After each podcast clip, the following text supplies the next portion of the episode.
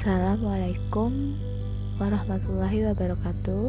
Saya Tri Astuti Yulianingsi Peserta Lotsar CPNS Kabupaten Tulungagung Angkatan 12 Kelompok 4 Pada kesempatan kali ini Saya akan menceritakan kegiatan apa saja di hari kelima Agenda 2 Hari Rabu 25 Agustus 2021 Pembelajaran hari ini menggunakan pembelajaran asinkronus yang mana Bapak Muslikon memberikan tugas individu dan kelompok.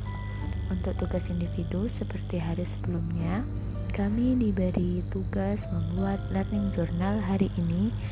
Kemudian untuk tugas kelompok, kami mendapatkan tugas untuk menganalisis kasus.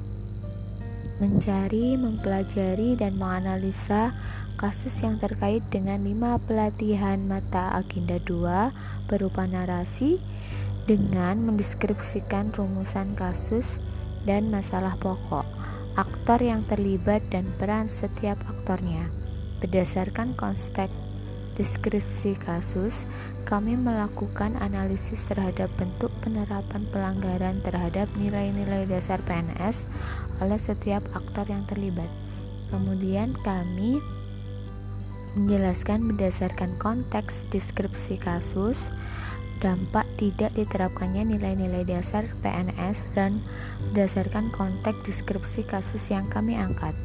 Kemudian, mendeskripsikan gagasan-gagasan alternatif pemecahan masalah berdasarkan konteks deskripsi kasus kami.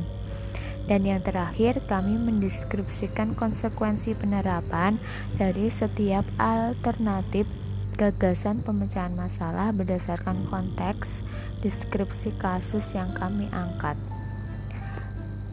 Seperti itu, hari ini ada kurang lebihnya, saya ucapkan terima kasih.